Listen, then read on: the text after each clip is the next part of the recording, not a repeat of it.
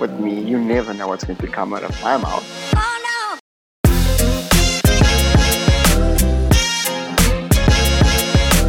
Wait, what happened?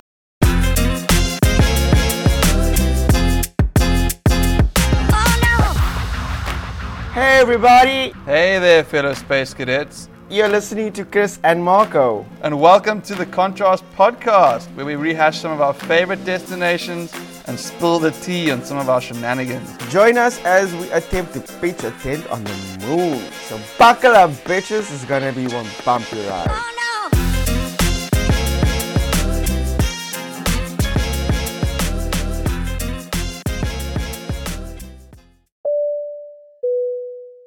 I still remember when I saw the Yosemite one, I was blown away by, by the beauty of Yosemite. Have you seen it before? Oh, I've seen the background and I have actually visited Yosemite as well. Oh, wow. I was in the US, it was the first time I ever visited the US. And I was on my way to San Francisco. And the direction I was traveling in was going to take me past Yosemite. And I was like, absolutely need to go to Yosemite. But I've got a very real reason why I wanted to go to Yosemite. And you're going to laugh at me for this one. Please do, please do enlighten me, Marco, because most people go for, I think, a pretty conventional reason. So if you have some. Mine is going to blow you out of the water. Well, now I've got expectations, mate. Well, I don't even know if you know this, but the reason why I went to Yosemite was I wanted to go and see the forest where Yogi Bear is from. Because the cartoon Yogi Bear is set in Yosemite. so that is why I wanted to go.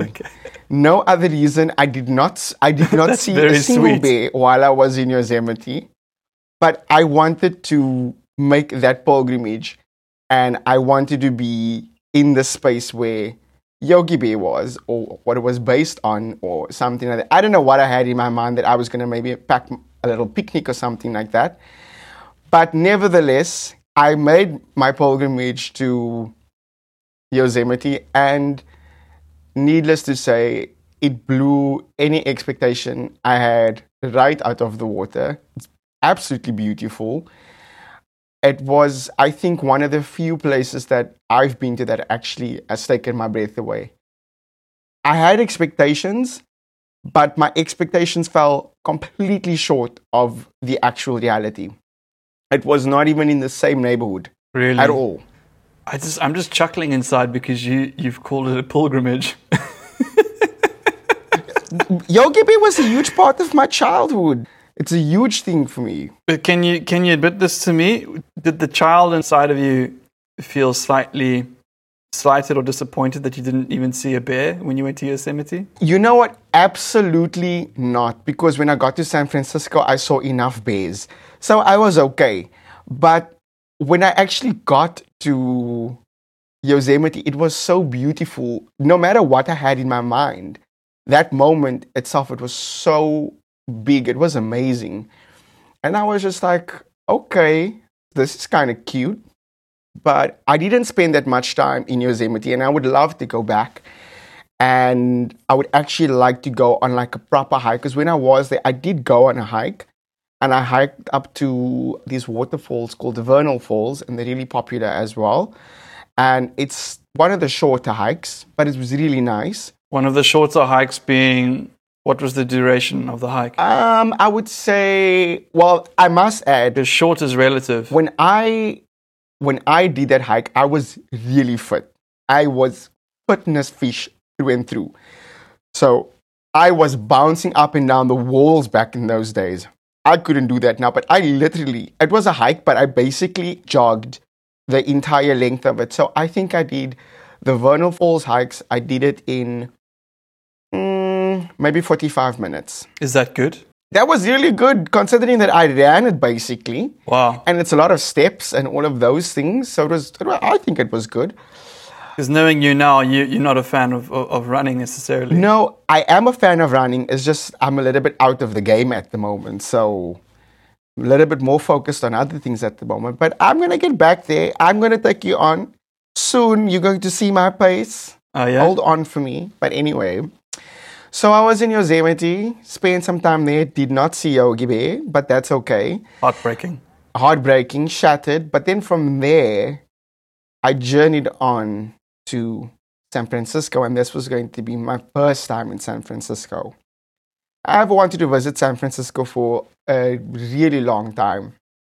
And you see pictures of it, and you see the Golden Gate Bridge, and all of those things. I think being there and just soaking it up, whatever you see does not do it justice. There's such a vibe there. And it just, there's like a unique tribe about San Francisco that is just so very SF. The spirit is very different from LA, completely different from New York. It's just something so special about that place. How would you describe that? Because I've heard the climate in San Francisco is very similar to the climate in Cape Town, South Africa, but I've also heard that the vibe in San Francisco is quite similar. Or is that not true? Yeah, it is very go with the flow type of vibe. The weather is very similar to what we have. The only big difference between us and them is they've got the fog. The fog is such a bother in that city. They've actually got a dedicated Twitter account just for the fog so that people know what the fog is doing today. What's the fog? Like it's like a blanket of fog that moves in from the ocean and it covers the city. Huh. And it just chills there and then it leaves again. But it happens quite often that they've got this coverage in the city. But it's it's really nice. And then apart from climate, how, how would you say that the, the kind of feel and, and spirit of San Francisco could be described? I think I'm absolutely the correct one to answer that question because I'm going to start this answer from a stats point of view. For every 10 people, well, this was the last time I checked the stats, could be updated. For every 10 people that there is in San Francisco, six out of those 10 identify as part of the LGBTQ community. Now, you know me. You know me well. My flag flies very high. I don't care mm. where I am. I will dress as I am. Obviously, I'm not going to be silly and dress provocatively when I'm in a conservative country. I will never do that. But bar any rules and laws and things like that, I generally dress whichever way I want to dress. And if I go out clubbing, I usually go out clubbing in heels and I dress up and all of those things. So when I got to San Francisco, it felt like home to me. Really? It was, this is your space. You let your flag fly as high as you want, as bright as you want. And I was just like, I'm not wearing flat shoes here at all because this is where I can go. Nobody's going to look at me. Not that I care if people look at me. It was just be who you are. If you're a cool, nice person, we don't care. We celebrate you. Hello, friendly people. This episode is brought to you by Bloke's Hair, and let me tell you why. They say that home is where the heart lies. Maybe that's true, but it certainly isn't specific. When I meet fellow South Africans on the road and I ask them what they miss most about home, they always give interesting but usually vague answers. For me, having traveled so extensively, what makes home feel like home has become very specific. Friends and family, Bakoven Beach, amazing gelato, a tasty butter chicken curry, and the best haircut in the world from Bloke's Hair. Seriously, I have had my hair cut in many countries at the hands of very talented barbers, yet the fresh cut from Bloke's still tops my list. Which is why I always make it my first mission after touchdown to visit Brian, the Queen of Cuts, and his dynamic team at Bloke's Hair to give me a style check. Otherwise, I just feel naked in the city. Why do I love blokes so much? Well, apart from the obvious, an exceptional cut. The music will get your foot tapping, the included espresso is on point, and the banter is always strong. If you're not a coffee lover, then you can even sip on a tasty bourbon or an ice cold beer if you want to feel sophisticated. The choice is yours. So if you find yourself in Cape Town and you're looking for a world class trim, head on over to Bloke's Hair at 57 on Main in Greenpoint. Give them a follow on Instagram at Bloke's Hair or drop them a WhatsApp on plus two seven seven one four zero two four six six four. That's plus two seven seven one four zero two four six six four to book an appointment. Otherwise, you can be old school and hop onto their website, www.blokeshair.com. That's www.blokeshair.com to make your appointment. So, would you say that you felt almost immediately empowered as you as you drew closer to, to San Francisco? Well, it is the gay capital of the world. Of course, you're going to be empowered. Of course, I'm going to be empowered by that. It's like me going towards the mothership, and and I'm just you know I'm getting into my gig. So when I was there, it was amazing to be in that space and feel you know the people were very welcoming in that city, and it's a city which for the LGBTQ community, it was part of the city. Well, it was part of the momentum for the gay civil rights movement. There were the city was very vocal, you know, back in '79 when you know the Stonewall riots were going on in New York, and then one year later, in 1970, when the first Pride March happened to commemorate the Stonewall riots, it was New York, San Francisco, and LA. They had marches together to commemorate, you know, the first gay pride, basically. So it was one of the spots where it was very pivotal. They lent their voice to the cause and very supportive. And throughout the entire movement, that city has always had outspoken people. We have people like the late great Harvey Milk, was the first gay elected official in 77 and then his assassination as well kind of you know that's something that we also remember till this day and how sad that was.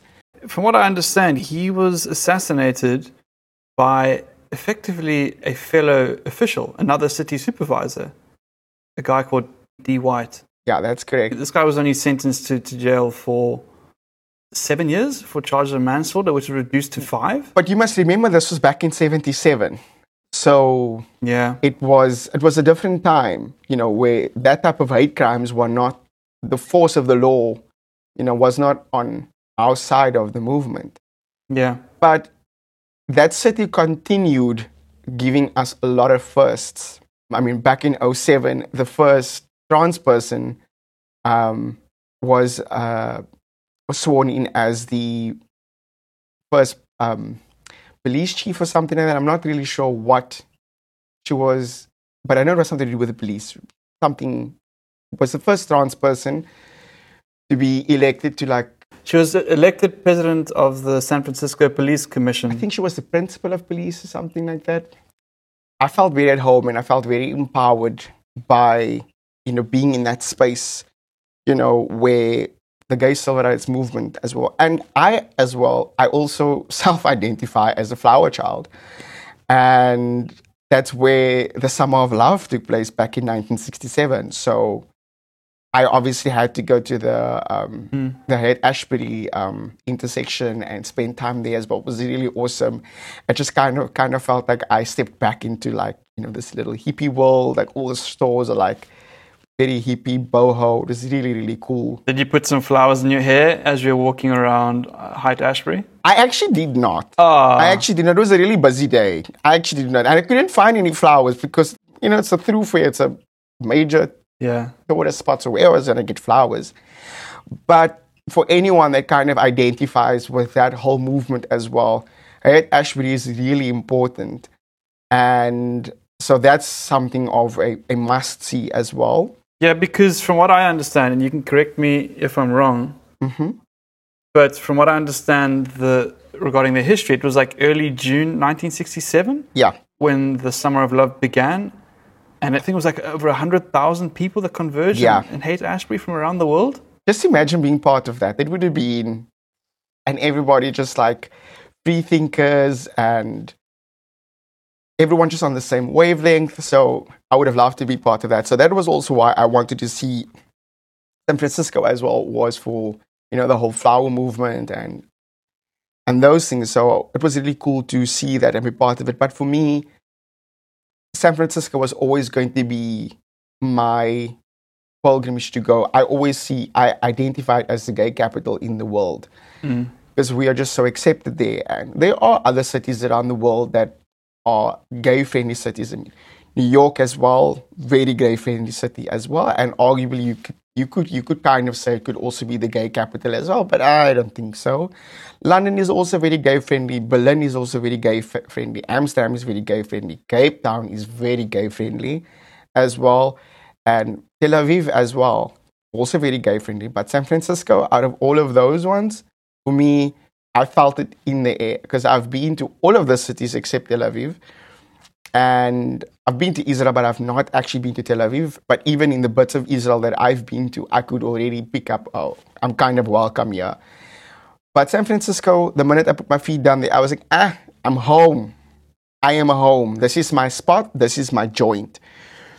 And, you know, obviously, when you're there, you do all the touristy things. You know, you walk up those hills, and, you know, I wouldn't want to be able to drive a car there because that's a skill. And you have to go see the Seven Sisters. It's these like little houses next to each other, and it's like also got like heritage status as well. And I don't know if you saw Seven Sisters. I've never heard of that before. it's like these seven uh, seven houses next to each other. Also quite quite popular as well. But you just take a picture and then you move on again. It's nothing major. But have you ever seen the movie Mrs. Doubtfire? Of course I have. Of course I have. Robin Williams is, is an absolute legend. I got to see the Mrs. Doubtfire house. I got to be there. It's a privately owned building now. Obviously, people live in the house. But I was outside, and I, the movie was shot in the house. And it was such. That's incredible. It was so cool to see it though, because I am a huge Robin Williams fan, and this was just fresh after you know his passing, so it was it was quite nice. Oh, that must have felt quite surreal. it was. The generation that we're from, we, we grew up on his movies, like Mrs. Doubtfire and Hook and a lot of these films. So, you know, you have to see all those things. You have to see the Mrs. Doubtfire house and Golden Gate Park, Golden Gate Bridge as well. You have to see Golden Gate Bridge as well. It's really impressive. A lot of people think Is it actually golden in color? actually not. It's not even red. It looks red. It's actually orange. And I think the name of the, the paint is Orange Standard, I think. But because of the oxidization in the air, it kind of turns it like a reddish. But then once you are on Golden Gate Bridge, you can see Alcatraz. And I've always wanted to see Alcatraz as well because Al Capone. Come on now, that was home to Al Capone. One, he was the one of the famous outlaws in the US. You have to see Alcatraz as well. So that was also really cool. Um, I did like a nice, cute little sunset cruise through the bay, and Alcatraz was there. Oh, wow. But while I was in Yosemite, I made a friend. As I do, I collect little, I collect gems as I go along. Yes, you do. And this lady, she she gave me a really really cool tip. Because in the US, alcohol is rather expensive. It's it, it for South African, I think it's a little bit expensive. And I did not go to San Francisco for sights and sounds. The sights and sounds were nice. But I wanted to be there with my people. I wanted to party with my people. I wanted to do the thing. Yes. So I befriended this person on like a bus ride in Yosemite or something like that. And she's from San Francisco. And we started talking about wine. And she goes on to tell me, oh, you know, where you should, where you'll get good like bargain wines is a store called Trader Joe's. I don't know what this lady's name is, but if she ever hears this, I just want to say thank you. Because that was such an amazing tip. Because Trader Joe's, they're like a upmarket grocer, but their wine selection, it's quite big, but the prices are really, really good. And if you ever do go to the US and hear people talk about two buck chuck, it's basically this wine that you could buy at Trader Joe's that was two dollars for a bottle of wine. It's not two dollars anymore, but still, if you're drinking cheap alcohol, people call it two buck chuck. So anyway, so she was like, "You need to go to Trader Joe's and get yourself wine at Trader Joe's." Needless to say, I was in and out of Trader Joe's every single damn day. Whenever I'm in the US, I always make a stop at Trader Joe's to stock myself up on wines for my duration of my stay there. So it's a chain store around around the country. Yeah, it's like a chain. So it's kind of like the vibe would be very similar to like Woolies, but also not. It's if like if took, if we took like a Farm Soul and Woolies and you kind of put them together, that would be kind of Trader Joe's. Okay, interesting. But if you go, make a stop. It's good, good value prices And so when you were in San Francisco, you went to Trader Trader Joe's every single day. every day. Wow. every day. So I I was in San Francisco with one of my dear friends. His name is Bowden. I call him Bo, and he is absolutely crazy. I love that guy. He is just a party. He's a party on two legs. And he's the type of person, if I say something, he'd be like, okay, so how far can we take this? Oh dear. And the two of us together there was just like two firecrackers. He is a hell of a party. Fun, fun, fun guy. And we'd go to Trader Joe's, we'd get some wine, and we'd get some um, Angry Orchard. I think it's the cider name. And we would go back to our hotel room and we will get ice from the ice machine and throw it in the, um, the little basin in the bathroom and Yeah. we'll our, our, our Angry Orchards in there. and we'll have like our wine as a pre-game and we would pre-game because you don't go to as a, a gay man you don't go to san francisco for the golden gate bridge and Haight ashbury and all of those things you're going to go there for the castro district if san francisco is the motherland then the castro district would be the capital city it is Ooh. absolutely amazing. Just sprinkle my ashes over the Castro District. It's absolutely amazing. Most of the businesses are gay owned in the Castro District, and there's a lot of gay bars and restaurants, and um, on in the Castro District as well. Um, Harvey Milk's old house is on the on the strip, and they've kind of turned it into like a humanitarian um, outpost now, so you can kind of go there and donate and various causes. I think it's the head office for the Harvey Milk Foundation is headquartered there. Oh wow.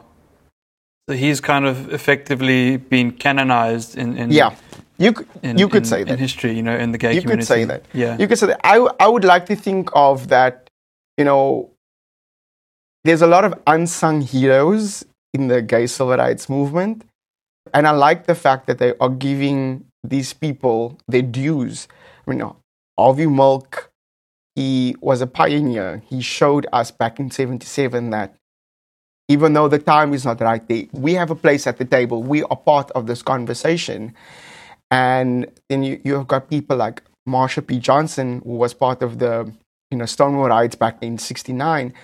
And it's only now that people are getting to know who this person is, who Marsha P. Johnson is, and the huge role she played in the Stonewall riots and things like that. But being in the Castro district, I felt so at home.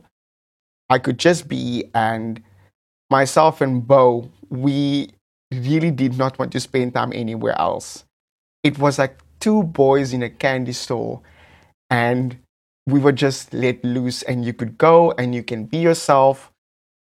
And it was amazing. During the day, there's cute little bars, cafe stores, and whatever. And then at night, there's some nice bars, like really, really nice bars. And I know those clubs so well now because I've got friends that work there and because I've been there so much, I've actually made acquaintances. Man, me and that guy, we got into some hijinks in the Castro district. I will never forget. We went out one night and I was wearing a pair of 10 inch pony heels. Pony heels. It looks like a horse's feet. It looks like the horse's feet. That's what they call it, pony heels. that wants to be done. This was in the Castro district, and myself and him, we were staying in the mission. So you've got the Castro, and then the mission is kind of like next to the Castro. But I was living nearly in downtown San Francisco. So we were walking from, I think it was nearly about three or two kilometer walk in that heels. Oh my goodness. Mind you, in that heel. That's commitment. No, you never, never, ever. You never flat out. Your feet can bleed. you only take your shoes off when you get inside, people will never ever. I, I'll go to a nightclub, my feet will be hurting. It will be hurting. I'll never take my shoes off because Mama did not raise no quarter, First of all, I will not do it. So it's just it's just my policy. And if people do that, weaklings. But anyway, so we ended up haunting a few bars, and I guess me and my friend we kind of have a different vibe because what's nice about the District, there is something for everyone. For everyone on the scene, there is something. You know, if you want to go to just like a, a bar where they are just like, you know, go go boys, you can go and do that. If there are bars where they are people that identify as bears and things like that, you can go there as well. That's why I said I didn't spot the bear in Yosemite, but I spot plenty in San Francisco. So my friend, he identifies with the bear culture. And we ended up going to this bear bar one night um, called 440 Castro. And he kind of sprung this on me because I was fixing to look cutesy bootsy that night. Now, I don't really identify with the bear, with the, the bear tribe. Can you explain what the bear tribe is, Marco? I'm, I'm not too clued up on that. It's basically just like guys that's like like really hairy. It's like hairy guys. Oh, okay, okay. So sure. I, I don't, I'm not a really hairy person, so I, I don't really fit the category. But anyway. You're pretty well groomed. Well, I try to be. And, but I'm not, naturally, I'm not, not really hairy. Anyway. And I'm, I'm also too tiny, I feel, to kind of identify with the tribe. To be a small ball of fuzz. Exactly. Hello, everybody. This is Chris, your esteemed co host and proud member of Team Contrast. Welcome to episode two, where Marco is busy setting the scene for some interesting conversation to follow. So, you may be wondering, what on earth am I listening to? How have Chris and Marco gone from nude photos and silliness in the Swiss Alps to a sincere discussion about Marco's experience as a gay man in San Francisco? Take my hand and walk a little with me. This is the Contrast Podcast, where we chat shit about life and travel and everything in between. We are two mates who prefer to live life on the road. No, we ain't homeless, we just love the nomadic lifestyle. And over the last few years, we have journeyed to about 100 countries collectively. Yep, no exaggeration. Mark and I both got grounded in Cape Town, South Africa, this year, just like many of you got grounded elsewhere. And we figured it was the best time to kickstart something bold, an opportunity for you to live vicariously through us as we dive deep into the annals of our travel history. And man, do we have some entertaining travel tales and outrageous banter stored up for you. Disclaimer this is not the Discovery Channel, nor the National Geographic Channel, or even the Travel Channel. If you're wanting a travel guide, then you've come to the wrong place, my friend even though we throw out great insights and hidden gems along the way. Finally, if you like what we're doing and want to see us continue, check us out on Patreon for exclusive content. We have different tiering options ranging from ad free episodes, bonus episodes, and saucy Patreon only shit talk. But it's not for the faint hearted or those with sensitive ears, mind you. Back us on Patreon so we can continue creating just for you and even your friends. And while you're on your phone, you may as well follow us on social media. Check us out on Instagram at The Contrast Podcast and on Twitter at The Contrast Pod 2. That's at The Contrast Pod 2 for great visual content. Also, browse our website at www.contrast.net.za to stay inspired and to sign up to our newsletter to keep your finger on the pulse. Stay classy, Space Cadets.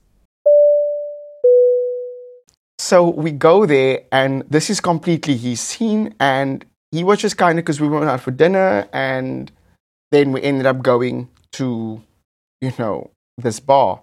But this this happened. This conversation happened over dinner. Like they're having cider specials at the um, at 440. Let's go to 440, and it was like I think two dollars for like a glass of cider, and I was like, I'm not gonna say no to two dollars for a glass of cider. That's cheap. So we headed on over that way. But I was not dressed for the moment. So we ended up going and my friend was living his fantasy. It was amazing. He enjoyed himself there. And I was sitting at the bar nursing my $2 drink. And he's chatting to this person. I can't see the person at all. And I'm just, just, I'm not talking to anyone because I'm just enjoying my drink. And he's chatting to this person next to me. And the person that's sitting with him out of the corner of my I'm like, oh wow, this guy is he's really cute. Like he's he's cute. But I didn't think anything of it because I'm sitting here in 10 inch heels in a in a bear bar. I'm not I, nobody's going to pay attention to me because that's not anyone's vibe. Why are you far too are you far too pretty for that kind of environment? The way that you were dressed, were you overdressed or No, no, not at all, not at all. I think I think okay? I think I was a little bit overdressed. Okay. I was a little bit overdressed, and the the bear culture is very like you know manly man, and at that moment I was not the manliest man. I was in ten inch heels, so you know.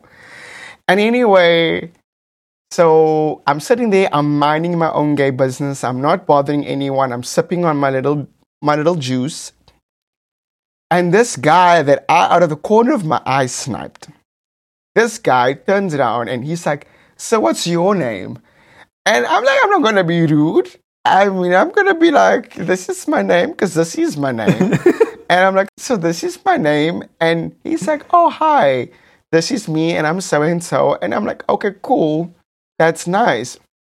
The next thing I notice, my friend disappears. I think he went somewhere to go have a smoke or something. Hmm. and this person is talking to me, and now I'm getting like a full frontal of this guy. Like I'm seeing his face, and I'm like, whew, he really is cute. And I'm talking to him because he's talking to me, and I'm being nice. And I'm looking at this person, and in that moment, I, you know, that moment, I, I, I'm sure this has happened to you anyway. Someone is talking to you, and in that moment, you realize, but this person is actually flirting with me. Yeah. So let me just let me just readjust myself so that I can, you know, so that I can, I can hit it back. So that you can be correctly poised. Of course. And in that moment, I realize where I'm sitting and how I'm dressed, and I'm like, oh crap. I'm sitting here, this cute guy is talking to me, and I'm wearing heels. I don't really care what people think, but like, ugh, it's so not nice when you're talking to someone and then they notice you in heels, and then they're just like, they kind of just disqualify you. They're just like, oh no, not my thing. And in that moment, really, I'm just like, oh, you know what? I'm not even going to bother. I'm not even going to bother to to flirt back with this guy because the minute he sees my shoes, it's going to be, you know, it's going to be over. And I kind of, I'm, I'm pretty, looking back, I'm pretty ashamed of what I did. I sat there on this chair and I kind of like, I tucked, I tucked my feet in such a way that you couldn't see my shoes. And like, so kind of like hiding my feet. So I'm like, you know, I'm to drag this out as long as I possibly can. And he noticed that I did this. And he looks down and, he looks back up at me and he's like, Were you hiding your shoes? And these shoes are, they're, they're rather big. They're really high. They're really high. And I thought to myself, you know what? Ah, screw it, whatever. You like you you're really pretty, so in any case, like what business did I have?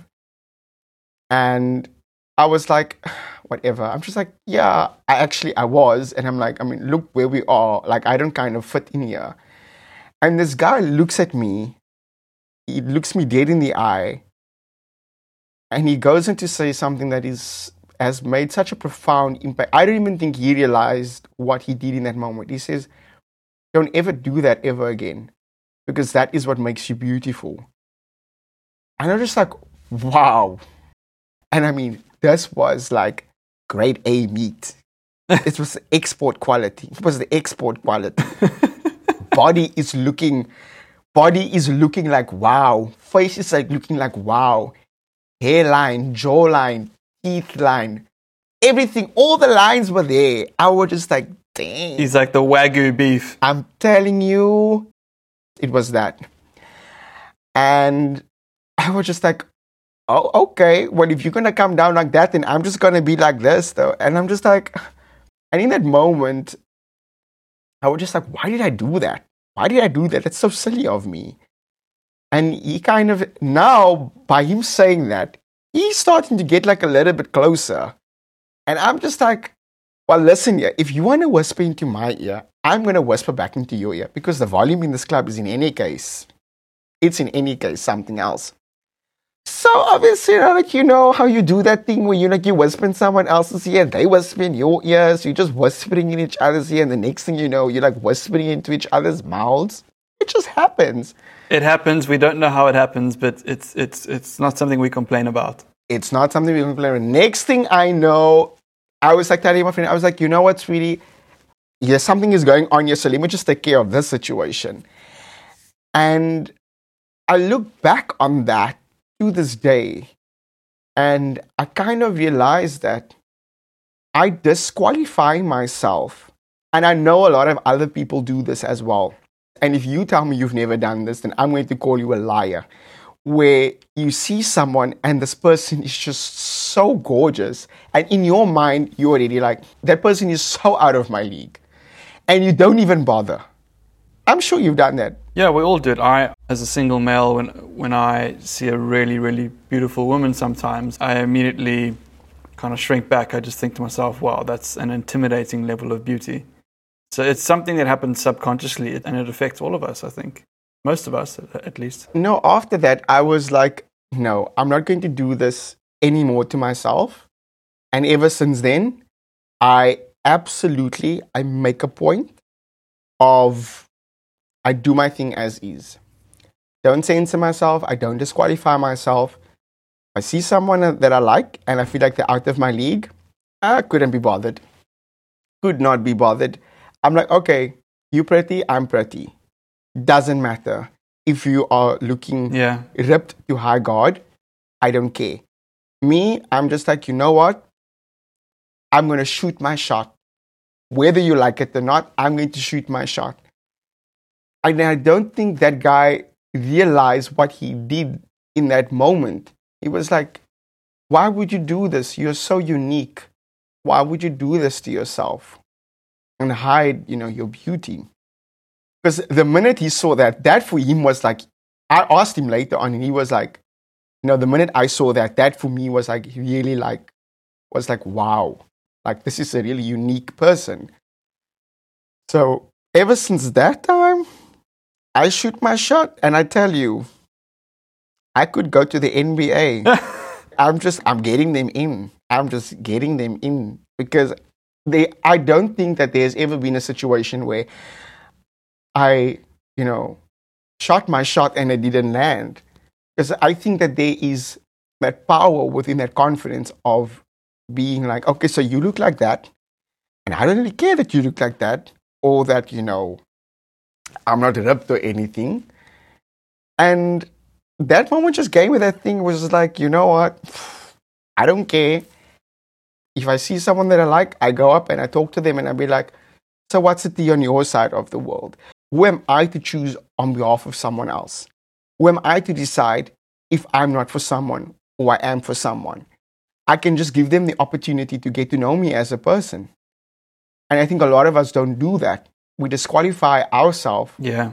on behalf of that other person. And it's just wrong towards ourselves. And it's quite presumptuous of us to think that of someone else as well, that we would think that someone is that shallow that they think about looks and things like that. Yeah. Because I know I might not have the body of an Adonis, but I've got a pretty funny personality.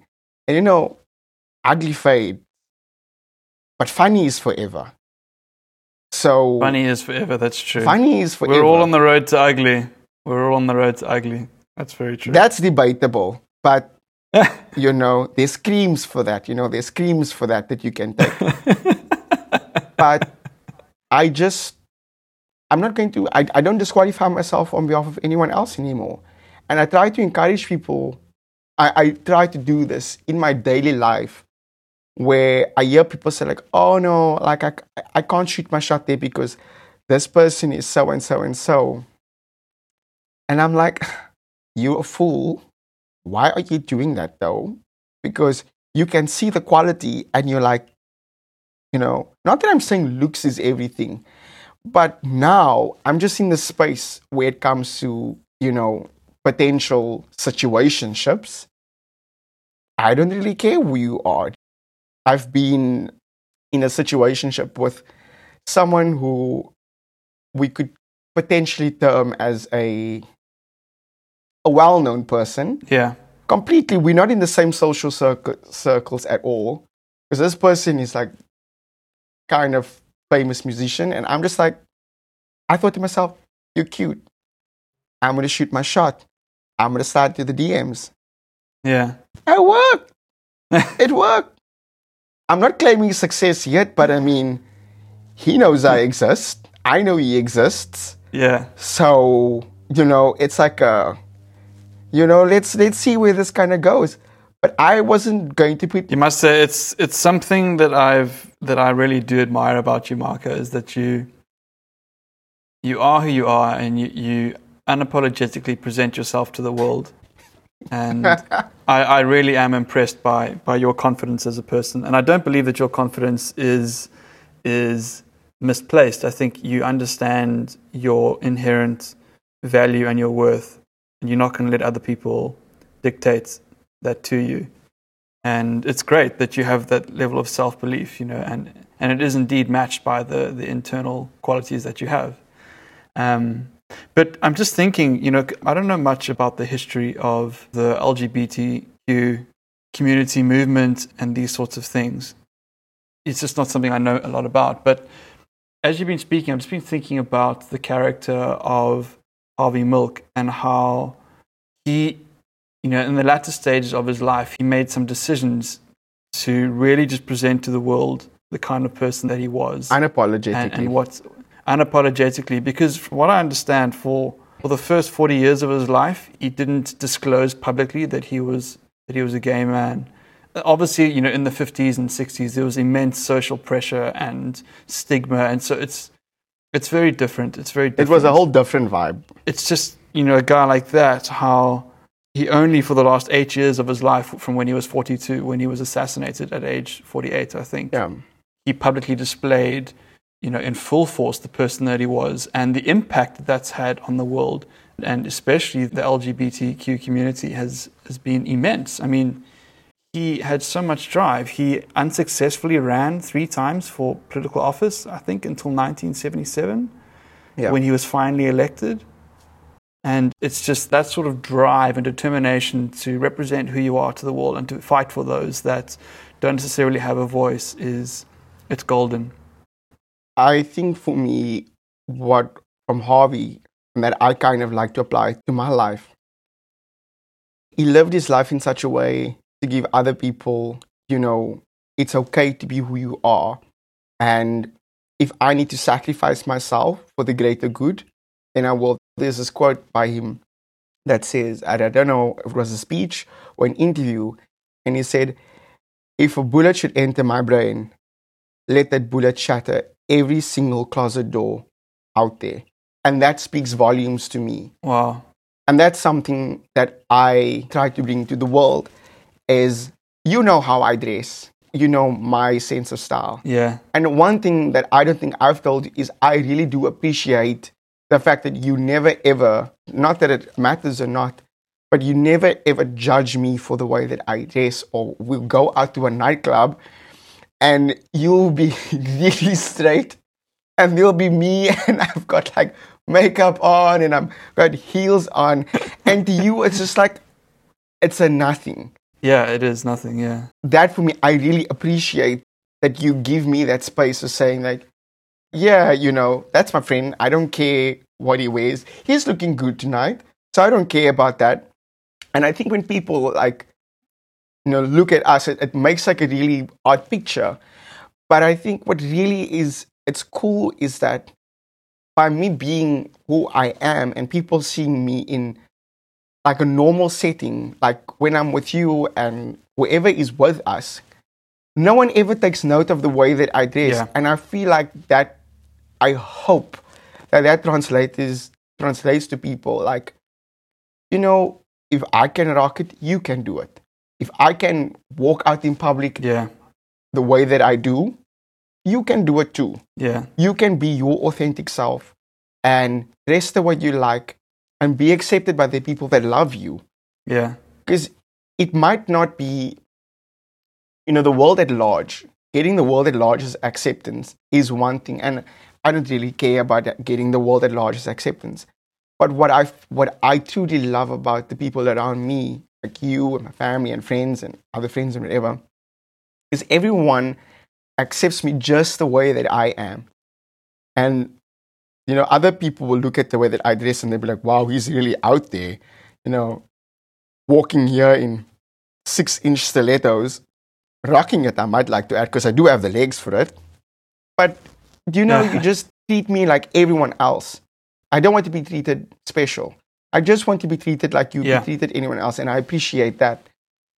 Can I tell you a story I'm listening. I'm listening. that I've never told you before? I don't think I've commented on this particular event that happened with you and I. Oh God. okay, so you and I met around August 2014. Don't give our age away now. Please, man, you've still got that youthful glow about you. Thank you. Thank you. Um, remember, when we travel, as far as anybody else is concerned, we are we're students. 19. But you and I met in August 2014 because I was looking to travel solo for the first time, and I'd stopped into this particular flight and travel center, and your desk was the only desk that was open. So naturally, I went there, and we began this professional relationship where you were helping me immensely make decisions regarding travel itinerary and commuting and you were an absolute legend when it came to booking flights and you just went over and beyond you went above and beyond rather what was required of you as a professional and it had such an impact on me. And to the extent that I knew the quality of service I was going to get from you was going to be so good that I would when I needed to check in on the status of flights or whatever it was aspects of my trip months leading up to my departure in June 2015 I would go in without having previously contacted you and if you weren't there, it didn't matter how many counters were open and other assistants that were willing to help me, I would not sit down with any one of them. I would only go in and talk to you. And there was numerous times when I turned away because I only wanted to deal with you directly. And you had such an impact on my life. And I like to walk around, so I was never in the office. yeah, exactly. Maybe you were just often in the bank sipping tea or champagne. I'm not sure. no comment. You could never know. We could never know. But where I'm going with this is that once once I returned in July 2015 from this month long European adventure that dramatically shifted the direction of my life, I felt like I was indebted to you because you were such a big help and you know you were just such a, a safeguard you know with, with this novel travel experience of mine that I'd contacted you when I returned in July 2015 and we decided to go for drinks. I wanted to take you out for a drink and thank you for being such a help. Do you remember that? Can't remember. I don't think at the time I was aware that you were gay. I think I just thought that you were slightly. How did you miss Yeah. it? How did you I I miss don't it? know. I don't, I don't know. Wow. I don't have a developed gaydar, I suppose. I don't know, man. Um, wow. I know. Skorken. and or maybe maybe just because you were so professional in your dealings with me, I'm, I'm, I don't know, man. It's but anyways, I just thought you were a very nice guy. If I open my mouth, a pink purse falls out of it. But but anyways, so so when I wanted to thank you, we met up in town. I think it was on like a Thursday night, and Was this a secret gin bar? no, no, no, no. You and I went to to this um, place on Park Road, Rick's American or something like Power that. Power and the Glory. No, Rick's Cafe American or something like that. It was a red brick Rick's building. Cafe. I've never been. No, you have. No, man. I think it was. You have. Trust me. I think it was Power and the Glory. No, no. Trust me. Trust me. And Anyway, and so when I was waiting outside, close to that cactus or whatever it was, and as I saw you approaching me, I was completely shocked because you were wearing tight black clothing, like almost like with like a draping jacket or something, wearing high heels, and I thought to myself, what the hell is going on? And I was, I was so taken back by that because at that stage I didn't have any gay friends. I was 21 years old and I didn't have any gay friends. I came from a pretty conservative all boys private school. And, um, and I was just so shocked. And immediately I started, how bad was this? Immediately I started looking around nervously. I'm not sure if you noticed at the time, it was at night. But I was just, I became so self conscious and so self aware because, you know, I was, I was in public with someone that was just dressed in this way. And perhaps people would have thought that I was gay or something like that. And I was stressing about it. Even we sat down at the restaurant for maybe the first 30 or 45 minutes of our, of our drinks together. And then I had this incredible moment when I almost stepped back and viewed myself and the situation and the fact that you and I were having drinks together and we were celebrating you as a person and the adventure that I had had. And I realized that the only thing that was making me uncomfortable was my own prejudices. And in that moment, I had such clarity where I confronted that aspect. I thought to myself, who actually gives a fuck? I'm sitting here with an incredible person who's been so helpful to me. I don't have much exposure to the gay community, but this guy's amazing. His orientation doesn't matter. What people think of, of, of me or of him doesn't matter. And this is the start of a new friendship. And it was a moment of such clarity. And since then, you and I have become incredibly close friends. And I, in many respects, view my relationship with you as one of the most defining relationships in my life because you've helped me understand that at the end of the day, we, we're all just people, and your orientation isn't necessarily the most important thing about you. It's a tiny part of your who you are. It's a tiny part. Yeah. So, man, I'm I'm very grateful for you that, or to you, that you've had these empowering moments as an individual, especially when you were in San Francisco, and and I'm so glad that you that you are the person that you are because you've had such an impact on me. So I just want to put that out there. But you see, I couldn't be that person if little things like that did not happen to me. Yeah. And if that never happened to me, that realization might have never dawned on you. Yeah. So it's funny to see how something that is seems so isolated, like a happening in like a random bar, Yeah. was so isolated, had a ripple effect Yeah. down the road somewhere.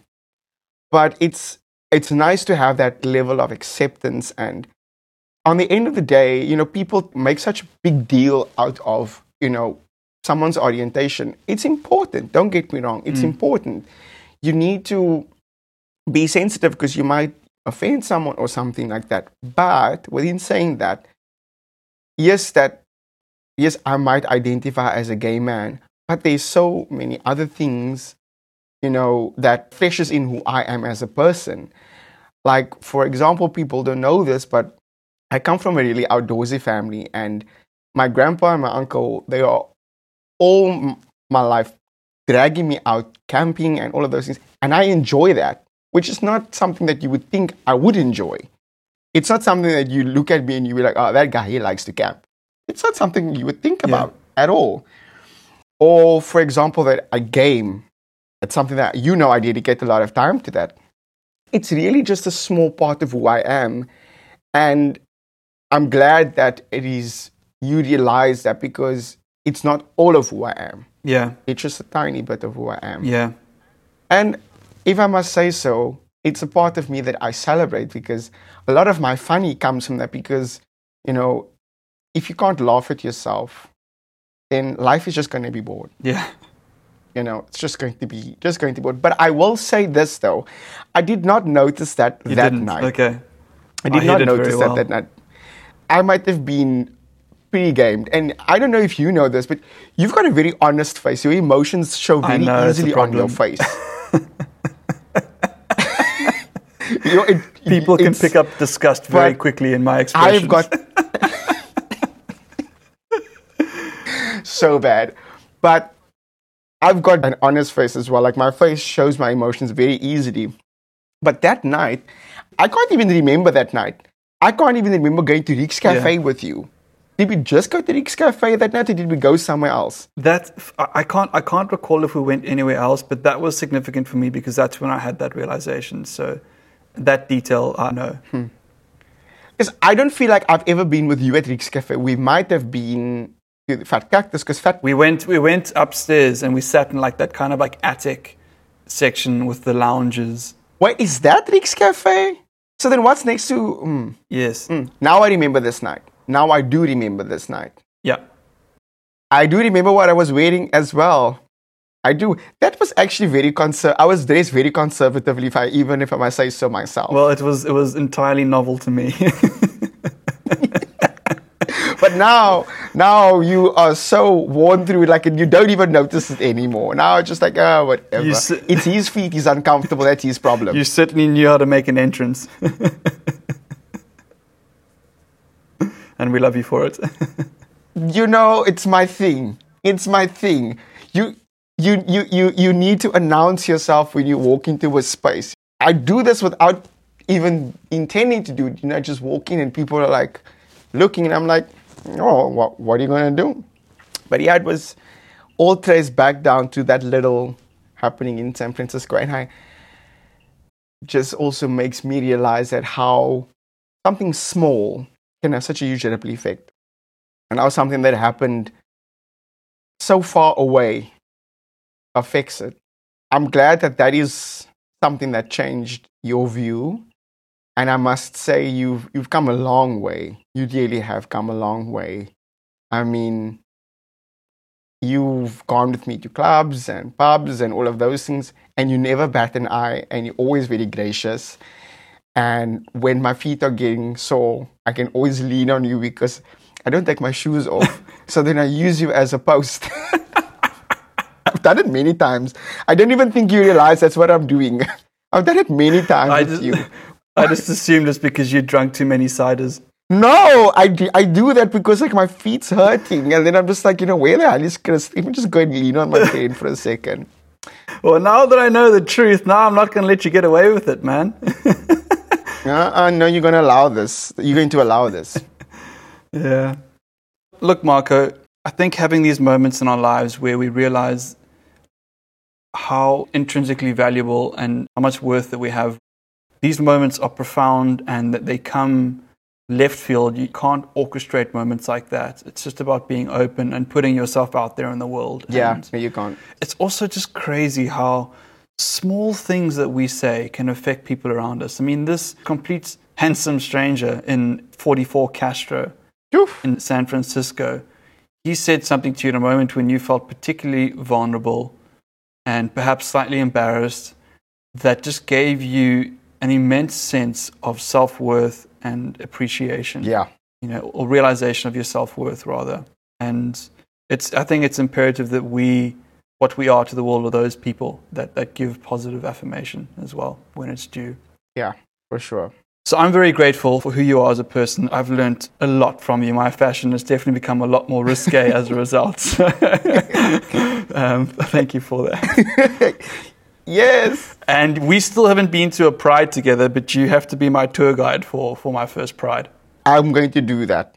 That is, I promise you, we're going to do that, and the pictures are going to be amazing. The pictures are going to be amazing because Pride for me, I always go all out for Pride. So, for sure. I'll give you limited influence over my wardrobe for the day. No, that day we're going to have to cover you in a black bag. Nobody's going to have to see you that day. we're going to have to cover you. We're going to have to cover you that day. We're going to have to, you know, Oh, only your eyes must show. That's it. Only your eyes. I feel like you're not actually my tour guide, you're my security. No, no, no, no. You've got that very mistaken. I'll act as a tour guide. You will have to be security for me. That's how this works. Deal. Well, that's a wrap for today, everybody. If you enjoyed our conversation, please leave us a five star review on your preferred streaming platform and drop us a spicy comment. Also, we got you covered with saucy social media content, so check us out on Instagram at The Contrast Podcast and on Twitter at The Contrast Pod 2. That's at The Contrast Pod 2 for all of you little tweeters out there. So, Get involved, everybody, and spread the word about us, the Contrast Podcast, to your friends, family, and colleagues. Share the love, you space cadets. And remember, don't be good when you can be great.